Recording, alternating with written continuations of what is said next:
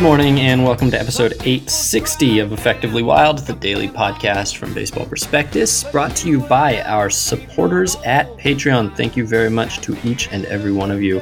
Also by the Play Index at baseballreference.com. I'm Sam Miller, along with Ben Lindbergh of 538. Hello, Ben. Hello. How are you? Very well, thank you. Good. Anything you want to talk about today? Not particularly. I'm up for whatever you want to talk about. Yikes. I was really hoping you had like 40 minutes of banter. We can brainstorm together. So the season's about a week old, and I wanted to talk to you about some of our some potential areas of confirmation bias, I guess, ways that the season has gone just how we expected them to, or maybe one or the other of us expected it to, or the world did, or whatever. Could we banter about your article today for a minute? Yeah, sure. I haven't read it yet, but I'm curious about what it says. You sort of summarize the Beat PECOTA contest results. Well, not the results, but what people picked. Yes, exactly. This contest where you can pick PECOTA projections that you think are too optimistic or pessimistic, and you can try to beat those projections. So you have looked at which players people picked, and I'm curious what they are. Yeah, I was curious to see how many, I guess I was curious to see how similarly we would all behave, whether there would be players that were, close to unanimous, whether there'd be players that were extremely popular, besides Wade Davis, who I told everybody to pick and seemed pretty obvious to me. Yeah. And in fact, there were a lot of players for whom the consensus was overwhelming. And I'm glad about that. It's much more fun test of everything, of the world of baseball as a system, as well as of us as a group of fans, if we have a kind of clear hive mind, because it's fun to test the hive mind. We all mock the hive mind, but maybe the hive mind adds value, and maybe it doesn't. Maybe it leads us all into the same dark alley. But for instance, Bryce Harper, 66 players chose him for either over or under. And 66 players chose him for over, all 66. There is not one single person that thinks Bryce Harper is going to regress. And Harper was also one of my picks, so I don't consider this an outlandish position for us to have. I also mentioned, I mentioned when I was on MLB Network last month, that Harper is an interesting guy to project because he wasn't that good before a year ago. We sort of forget how...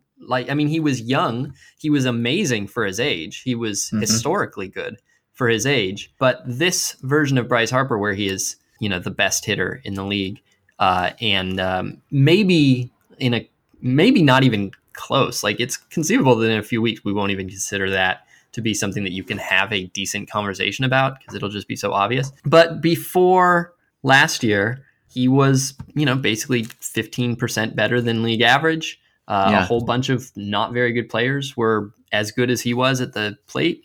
Some of those guys are out of the league now. But Bryce Harper is such an individual case because, of course, we know that the Bryce Harper story is not just 4 years of major league stats. It's, what he was doing when he was 14.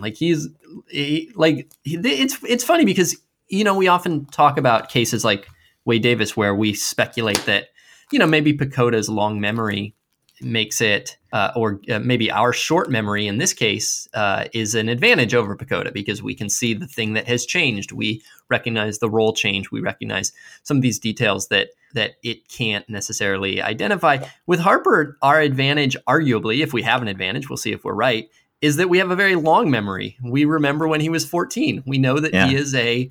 I'm using the phrase, a generational talent, and and always has been. And how many generational talents do you think are out there at any one time? How many current MLB players have been described as generational talents? I don't think certainly that many. Two. I don't think that many have. I would guess more than one, but I would bet that if you put together one of your supercuts, you would have trouble finding. I would guess maybe 6 to 12 active players who have been described. Right. Mm-hmm. Which I guess is a little bit of more than they're supposed to be. Generational talent inflation, but anyway, but with Harper, it doesn't seem to, I think to most of us, it doesn't seem irrelevant that he was able to hit a ball 560 feet or whatever with a metal bat when he was 14.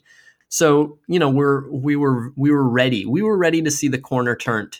Mm-hmm. The second the corner was turned, like we were talking about it days after, right? Yeah, it's funny because a few years ago, Harper was a guy who, well, I guess you were still asked to defend his projection or called upon to defend his projection this year. But a few years ago, I remember the same being true. I think I was asked about it maybe on MLB Network, and I remember maybe Colin Wires wrote about it, and I was asking him how I should justify the projection that said that Harper wasn't going to get better or was going to get worse after his rookie season when he was, you know, by BP's current stats, at least a 5-win player. And some of that was defense, but he was great, and he was 19, and everyone expected him to continue getting greater every year.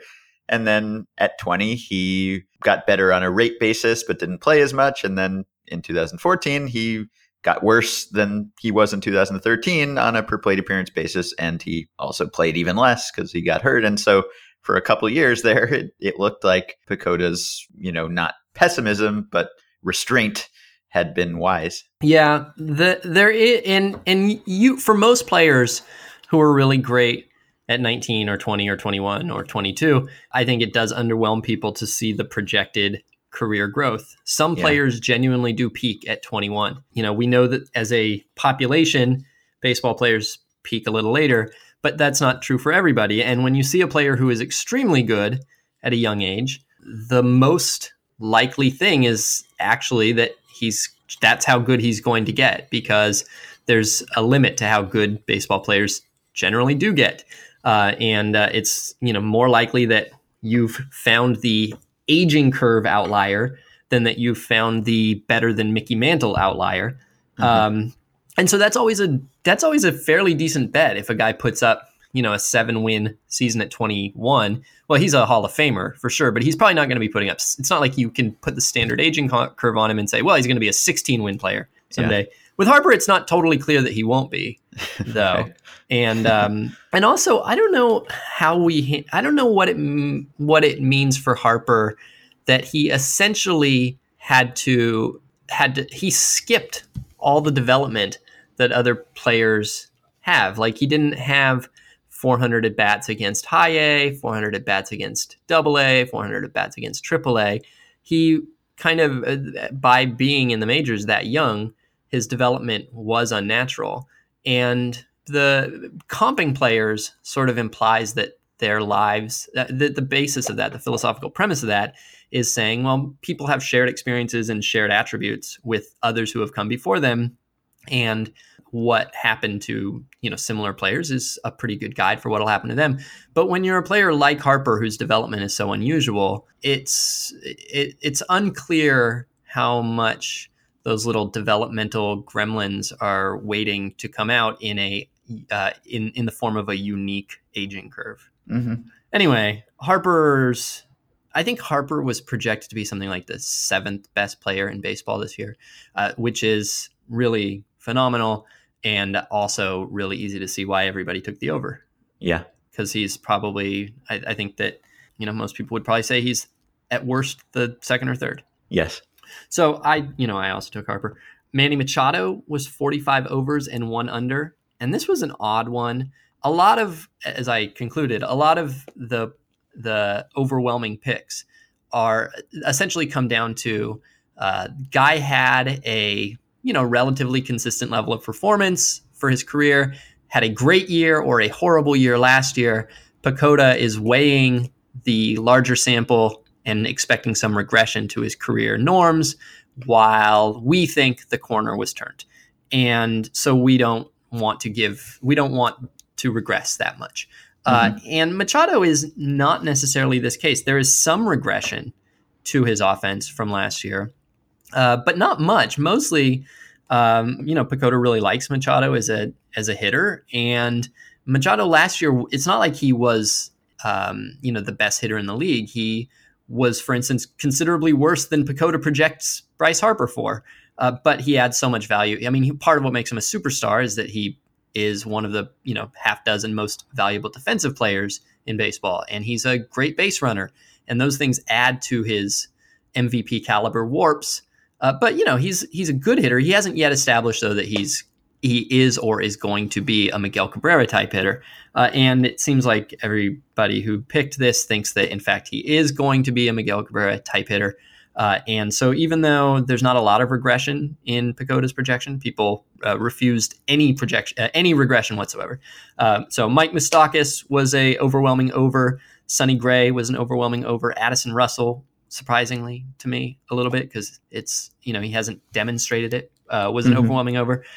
And Zach Greinke was an overwhelming over. Pablo Sandoval, overwhelming under, which is not surprising. We all know that Pablo Sandoval is a big fat guy whose team lost confidence in him, which is, you know, seems like relevant data. Yes. And projection darling Steven Souza was the most popular unanimous under. 33 people took the under, not one person took the over. And Steven Souza, every generation gets its quad A slugger. And PECOTA, some of PECOTA's favorite players who have whiffed in the past have been quad A sluggers. And it's hard to identify, I think, a quad A slugger until they've already proven themselves to be quad A sluggers. Some of them do genuinely turn out to be very good ball players. But, you know, there is a type. There is a type of player that for some reason or another is able to destroy a certain level of pitching and fall off the cliff when that level of pitching gets just a little bit better. And Souza, I don't think, is proven one way or another what he is. But he was a huge projection darling last year, badly underperformed, and PECOTA dropped its opinion of him quite a bit, but not enough for you all. And we'll see. There are a few of these that are unanimous that I think we could pretty much all be wrong on. I think Souza's I would take the under. I didn't take the under, but I would take the under on Souza. But to me, it's not overwhelming. That's an easy one for I think everyone to get wrong. There's a real possibility that he does put up a 300 true average. Yeah. John Lester, I think, is tremendously overwhelming under, and I don't know. That seems like something that'd be easy to get wrong. So, All right. Well, I will link to the article so people can go check it out. Yeah, it's interesting that there was such unanimity on certain guys.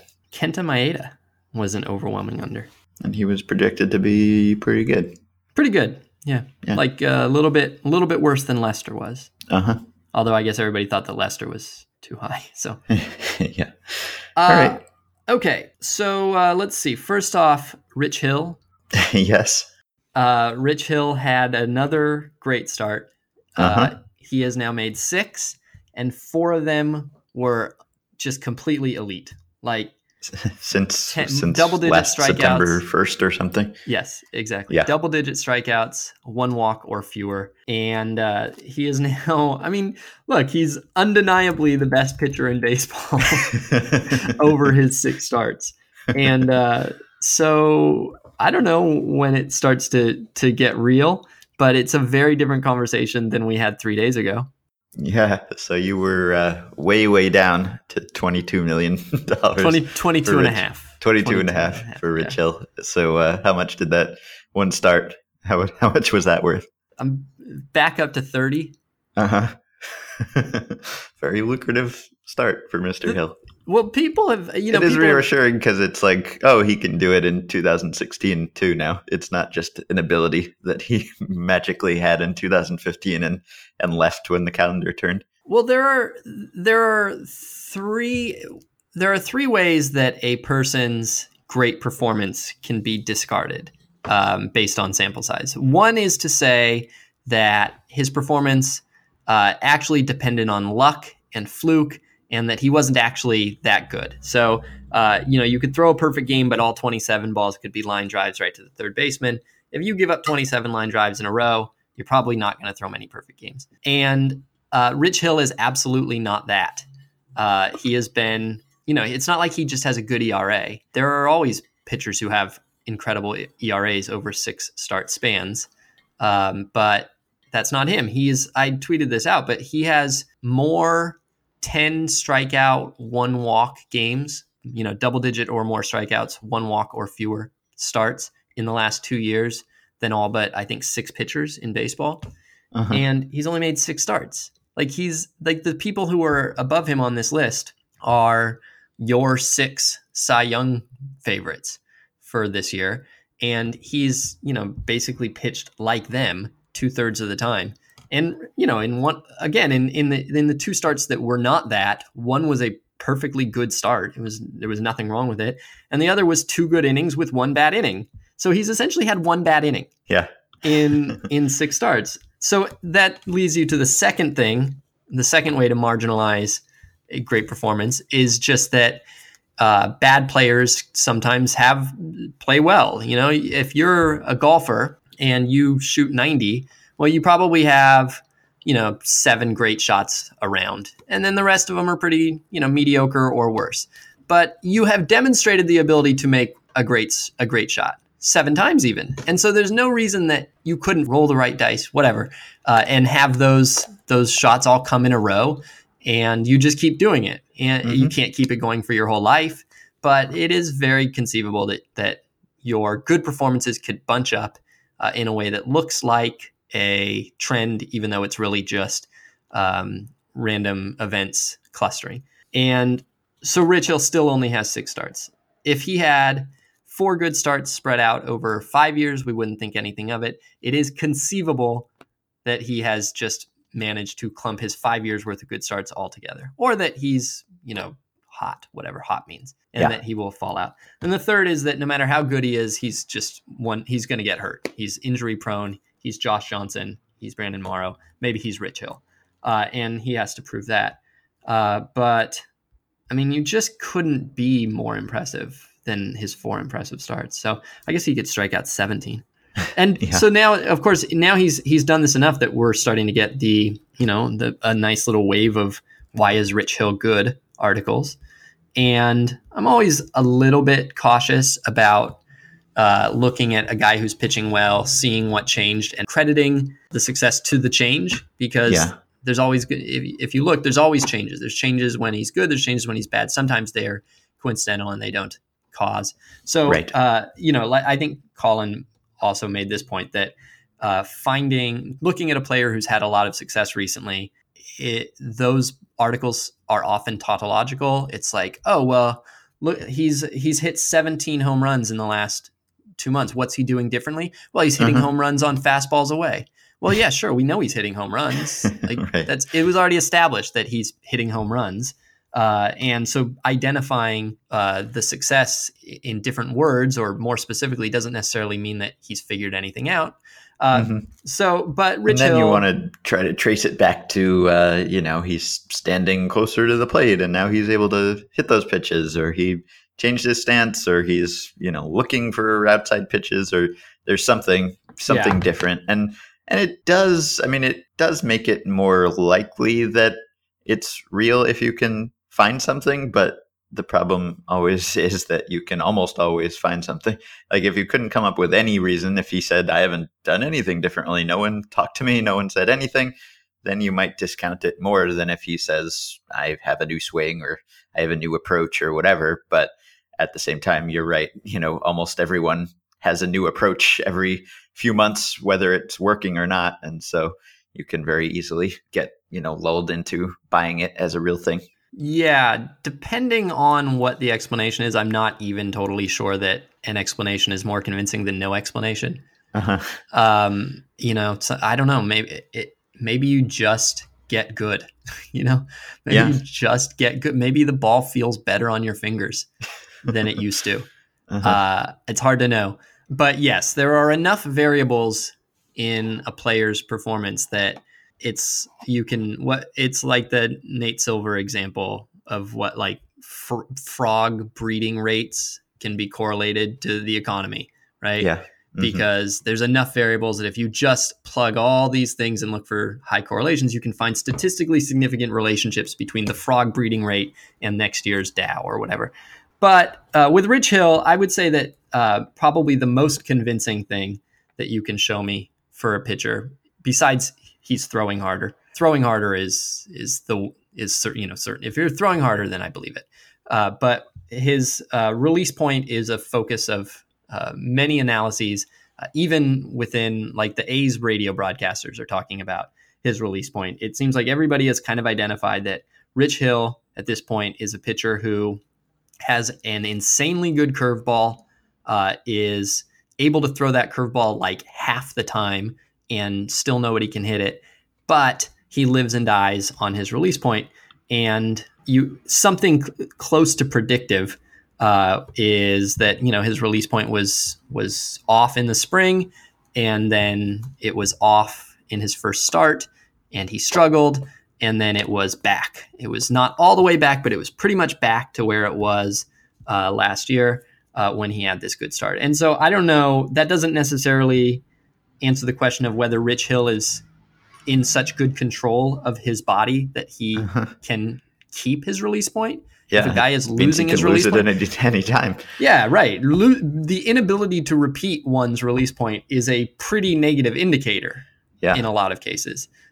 So knowing what you need to do and being able to do it is not the same thing. But it's better than not knowing what to do. Right. It adds some element of realness to his good performances. It just goes further to the point that this is not like the universe's whimsy. It's not random. It's not fluke. It's not out of our ability to explain. It's just, can he keep his release point? And so that doesn't necessarily make him a safer bet, but it makes the last six starts look like something that you can hold on to. Yeah. So I'm excited. What about you? What's your Rich Hill offer? Well, that one start did bump it up because it showed me that he could sustain it across multiple seasons. Like it's harder to imagine if it is a hot streak where a player is just, he just has everything working right then. His mechanics, his release point, whatever is just working really well over a 4-start stretch. It does make me more confident that he could have a 6-month off season and then a spring training, and then he could come back and find it again.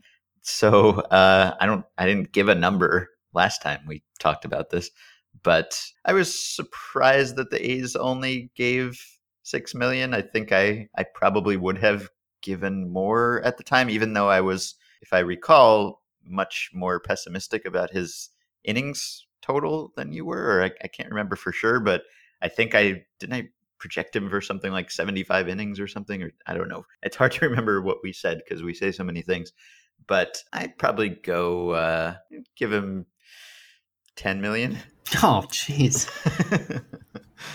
Yeah. I'm not going. I wish I was a Rich Hill collector and that there were a lot of Rich Hills on the market right now. I would be like, it'd be the Big Short. Like I'd be the guy in the Big Short. Uh-huh. I'd be listening to my metal and playing my drums and collecting every Rich Hill while the world tried to get their your investors would be trying to get rid of you. Exactly. Rich Hill in 2 years now, 6 starts, 11.7 strikeouts per 9. Clayton Kershaw last year, 11.6. 1.7 walks per 9. Clayton Kershaw last year, 1.6. And 0.7 home runs per 9. Clayton Kershaw last year, 0.6. So, all right. It's pretty good. It's pretty good. All right. And let's see. Chicago Cubs. Uh-huh. Not just that they're 6-1, but that they have almost 3 times as many runs scored as runs allowed. Yeah. They have almost 3 times as many runs scored as runs allowed. Like to put this in perspective, the Orioles are undefeated and they have a run differential of 14. The Cubs are 6-1 and have a run differential of 29. Classic Showalter Orioles beating their Pythag. They have the best run differential in baseball by quite a bit. They have done this even though they suffered one of the biggest losses, probably the biggest loss so far, with the Kyle Schwarber injury, and yet in a way the Kyle Schwarber injury was the terrible news that reinforced how good the Cubs are You've got Dexter Fowler, and he's slugging .359. You've got Jorge Soler.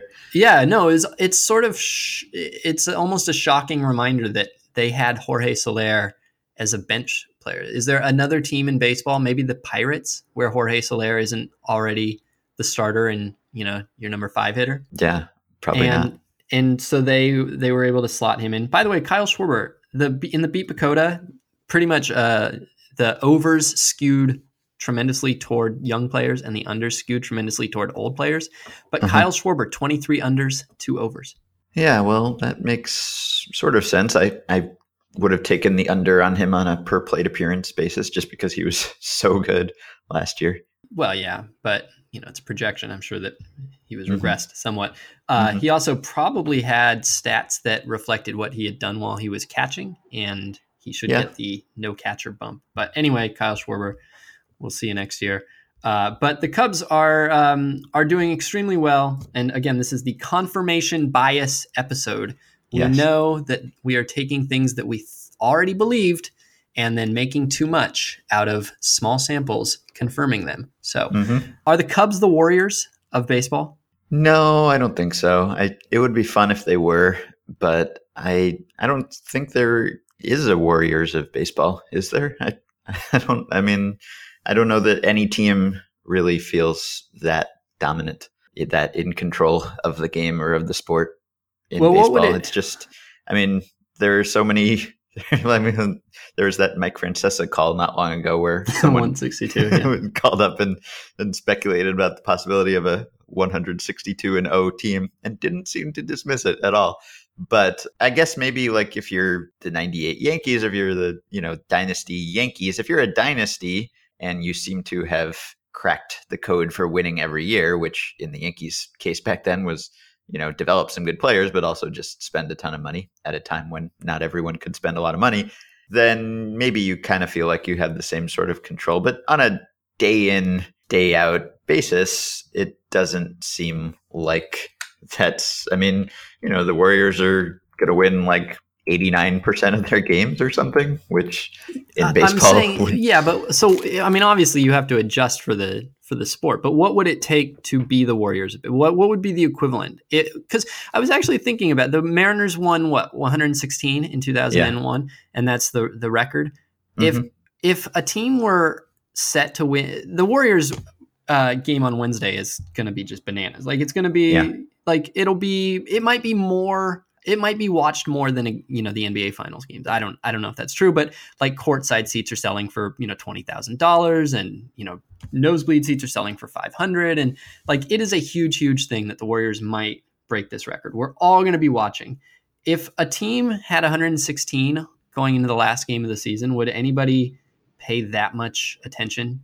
Like how big a deal would it be? How big a story would it be? You and I would talk about it, but how big a story would it be? Would it be on the front page of that team's local paper, or would it only be on the sports section front page of that team's local paper? I think it might be on the main page of that team's local paper, but it wouldn't be, on main pages of any other paper, which the Warriors probably are or will be.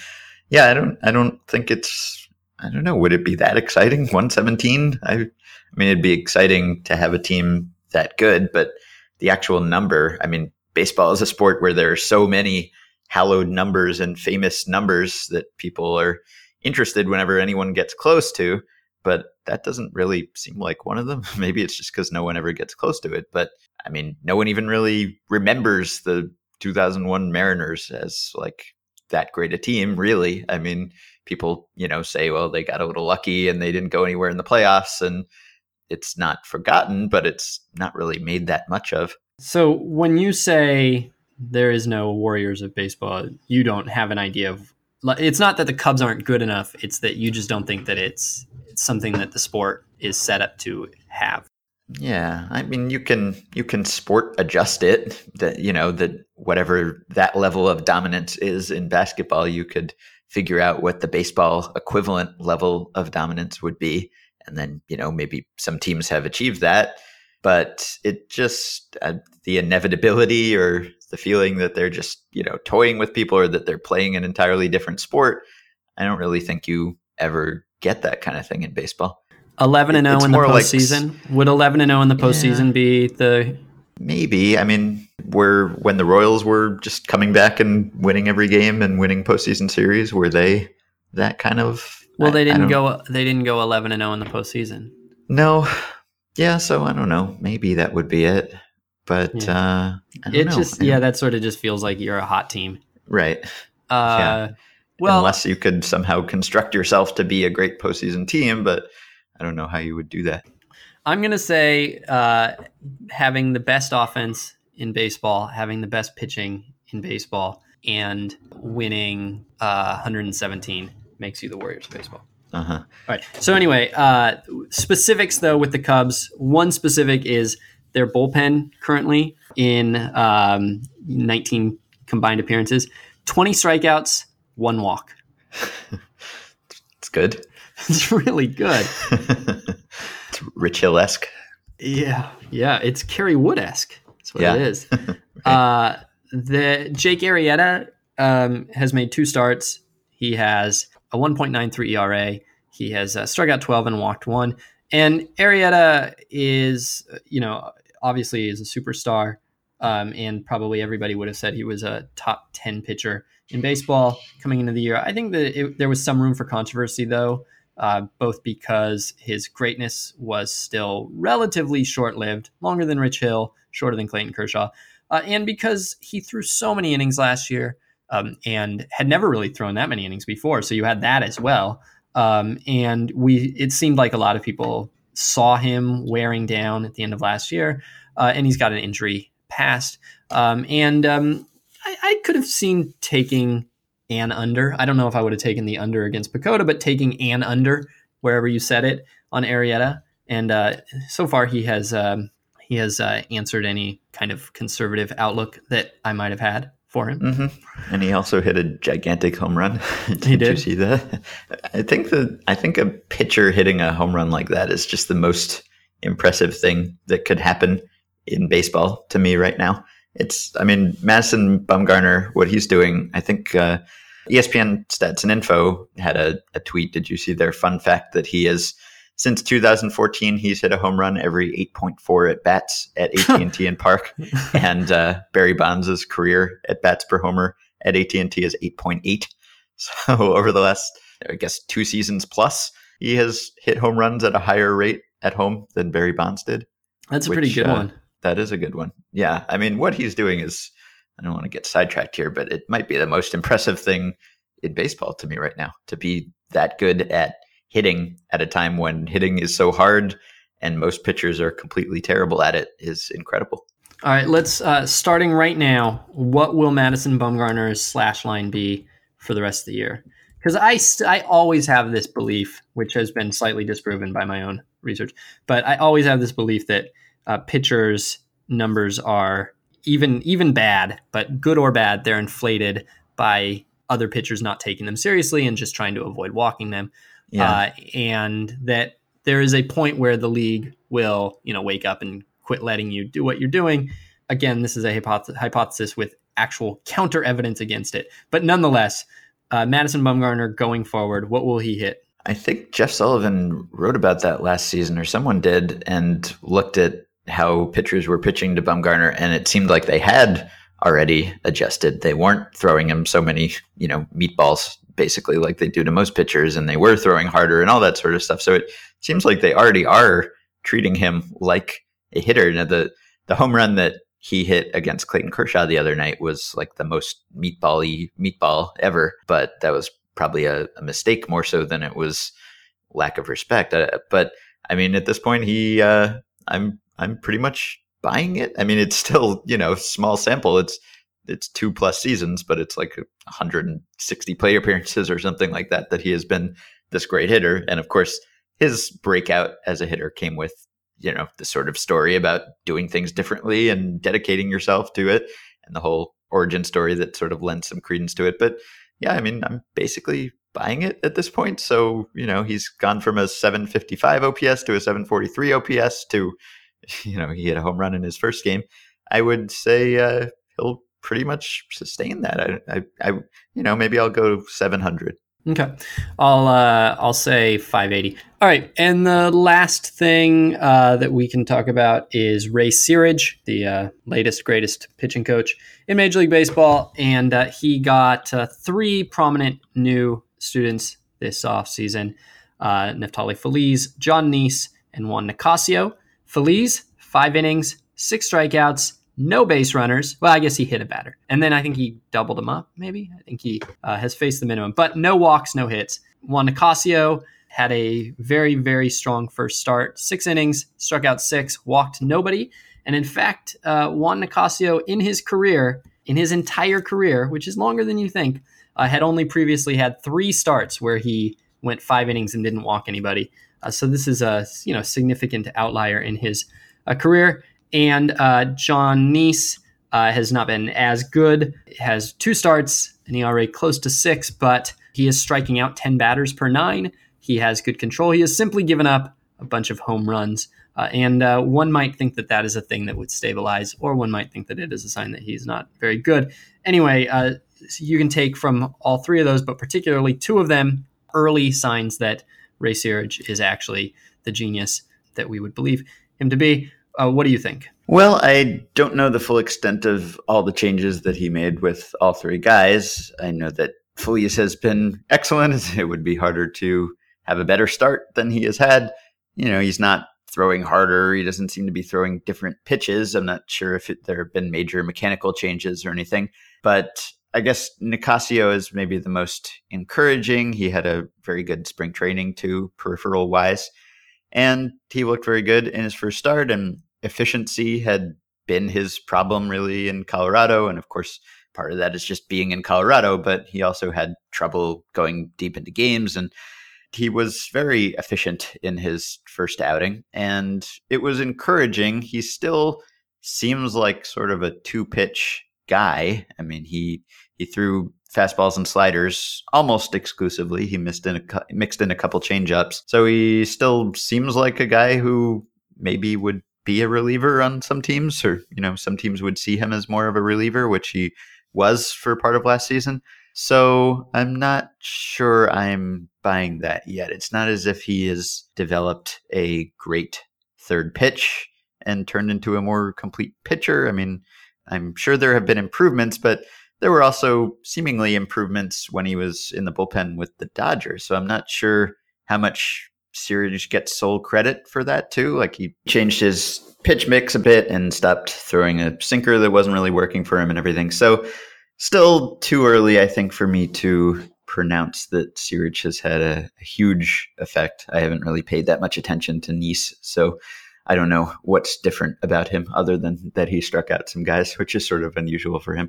It would be pretty incredible if the Dodgers, who are the team that we think of as maybe the smartest, the team with Andrew Friedman and the team with 6 GMs and the team that's buying up all these injury experts to try to steal a march on the rest of the league, if they had Juan Nicasio and got a good look at him and chose not to bring him back, didn't want him, didn't see any more in him, and then Ray Searage still turned him into a great pitcher. That would be even more impressive than if he had just been coming from, say, Colorado directly, where, they've had a lot of problems developing players and seem to not be the best run organization.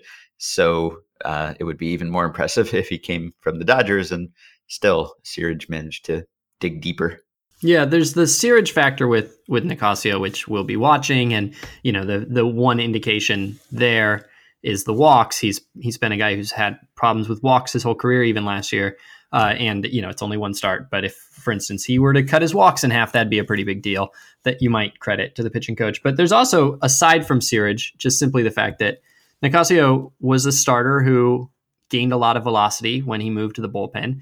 And what's surprising about his first start is that he held that velocity in the rotation, or in the start. He averaged 95 with his 4-seamer. He hit 99. And Matt Trueblood wrote about this, and I think that you can take this in a positive or a negative way. Trueblood was sort of pumping the brakes a little bit by noting that Nicasio Feels weird to call him Trueblood instead of just Matt. But Nicasio was at 96 in the first three innings, and then kind of weakened or tired or wavered or whatever. And by the end, he was kind of more at his career average. And so you could maybe say, well, okay, the 96s and the, you know, the 99 that he touched might have been him, you know, it might have been adrenaline from making his first start of the year. It might have been that he just came out as though he were a reliever, and but he couldn't hold it. But you could also, I think that you could say that it's notable that he did manage to hold 95 as an average throughout an entire 100-pitch start. And that, you know, if you just look at the cumulative pitches, this is a guy who had a little bit of a career bump last year when he was able to add velocity, 2 miles an hour of velocity, and in the bullpen. And if he holds it, doesn't really matter whether Ray Searage is the cause or not. If he does manage to hold it, just knowing that a okay or, you know, even poor starter adds 2 miles an hour of velocity, that gives you a much better forecast for his future. So it'll be interesting to see whether A, he does continue to average 95, and B, whether he does continue to throw much harder early in games than later in games, because if it's the latter, that could be maybe a problem. Yes, it was actually only an 84 pitch start, I think, which is impressive in a different way, in that he managed to get through 6 innings in 84 pitches, which is not something that maybe the old Juan Nicasio could have done. Yeah. But yeah, the leader in Baseball Prospectus wins above replacement player is Jean Segura right now. So it's probably safe to pump the brakes on just about everyone. Except for Jean Segura. Yeah, he's totally for real. This for real. Confirmation bias. We expected Segura to be the NL MVP this year, and He's merely playing as we expected.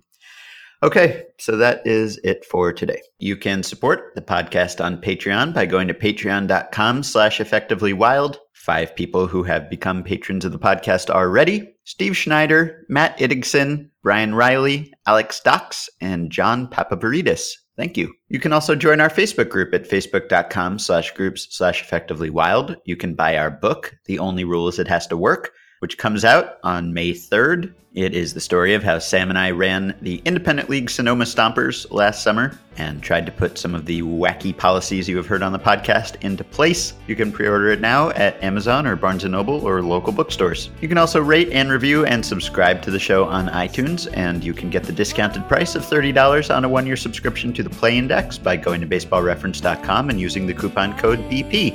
By the way, Sam just tweeted at me that right after we finished speaking, Juan Nicasio issued back-to-back walks. So beware of walkless Nicasios and league-leading Seguras. Send us emails for tomorrow's listener email show at podcast@baseballprospectus.com, or if you're a Patreon supporter, by messaging us through Patreon.